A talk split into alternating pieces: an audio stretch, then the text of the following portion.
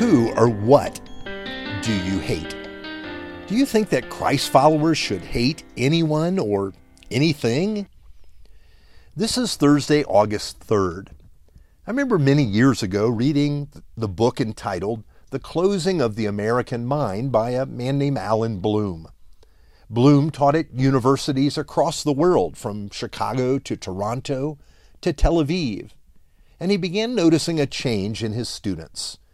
That with the openness of ideas, students were not becoming better thinkers, but quite the opposite. In his book, he relates a conversation with students in a class he taught. He asked the question, Who do you think is evil? Now, he usually found at the time that the only person that came to mind to the mind of the students was Hitler. And even then, he found Hitler to be an abstraction that the students used because, well, they needed someone to fill that category. He found that the students really didn't believe in evil and had no way of thinking about it. People might do evil things, but these people could be cured with a little therapy. In Bloom's mind, students had lost the ability for deep moral judgment based on truth and had lost the categories needed for understanding moral life. As he said, their minds had become closed. Now, of course, Bloom's criticism of Western society drew a firestorm of criticism and controversy. But many came to understand the pickle we're in, one where the lines between good and evil have faded so much that we've lost any real meaning of what good and evil are. Now, this is more than philosophical. Are there things we should hate and avoid, do our best to resist? Or should we just accept that different people have different views and behaviors and, well, that's okay. Live and let live. Here's our text for today John chapter, I'm sorry, Luke chapter 16, verse 14 to 15. The Pharisees who loved money heard all this and were sneering at Jesus. And he said to them, You are the ones who justify yourselves in the eyes of others, but God knows your hearts. What people value highly is detestable in God's sight. Now, Jesus had just spoken the parable that's often called the parable of the dishonest manager. It's a story of a man that used his master's ill gotten gain to win friends for himself by writing down their bills, reducing their bills, before he was to be fired. Now, this parable is shocking to us because it seems that Jesus is commending dishonest actions on the part of the steward. But quite the opposite. Jesus was challenging the religious leaders that were listening in that were using their positions to gain wealth and status for themselves. At this moment, Jesus tells them that the Lord detests what they value. That's a very strong statement. He's describing the way the world works, the world that is offensive to God, the world that has a constant pull, a pull on us away from truth and away from God. And this is why Jesus tells the disciples that the world will hate them just as the Pharisees snared at Jesus as he spoke the truth to them. Now, how are we to process this today? Yes, we live in the same world. Like Bloom's students, we can lose track of good and evil, truth and falsehood.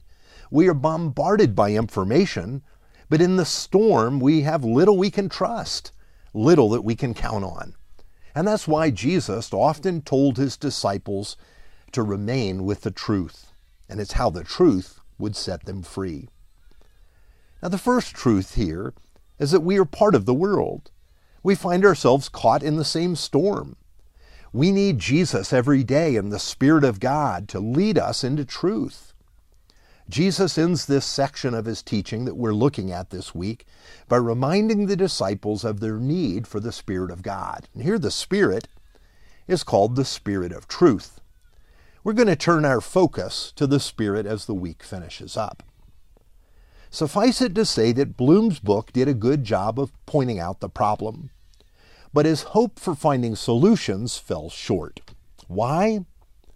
Because without a truth outside ourselves, we will remain stuck. Perhaps you heard the story of the thief that snuck into a department store in the dead of night. While there, he stole nothing, but what he did was change the price tags. So imagine the next morning when shoppers entered the store to find bargains of a lifetime household appliances and fine jewelry for 20 or 30 dollars rather than hundreds or thousands of dollars. But at the same time, some basic clothing the price tag was hundreds of dollars. And also try to imagine the checkout clerk knowing something is wrong, but seeing the prices as they're marked. Now, today that wouldn't happen because of barcodes and scanners, but in effect, it's happening every day. The Pharisees were doing this during Jesus' day, taking that which was precious to God, the people of Israel in the land, and treating them as if they were of little value, and in the process only thinking about themselves and how they could get ahead, how they could make more money on that which was most sacred. Do you know that Jesus hated? He hated those things that mar the image of God in us. He hated those things that destroyed people and kept them from God. And he was confronted by evil every day. How can we hear Jesus and not consider that what we value is detestable to God, that our priorities and loyalties are often misdirected and misplaced. This is why living in the world is difficult. It's easy for us to get caught up in what the world lives for and values, and it's tempting to go along with the world rather than being hated by standing with Jesus. Okay, now I know this might sound harsh, but then again, this is the truth we need to keep our eyes focused on Christ and the grace that we need every day.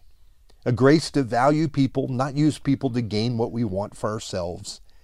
And it's this conflict with the world that Jesus had that propelled him to the cross. And it is the cross that is our salvation, where we learn, where we see the values of Jesus and how Jesus has valued us. Let's pray. Lord, our hearts can be so easily divided to know you and love you, and at the same time, want all that the world has to offer us. Guide us into your truth. Keep us from losing our lives by trying to gain the whole world.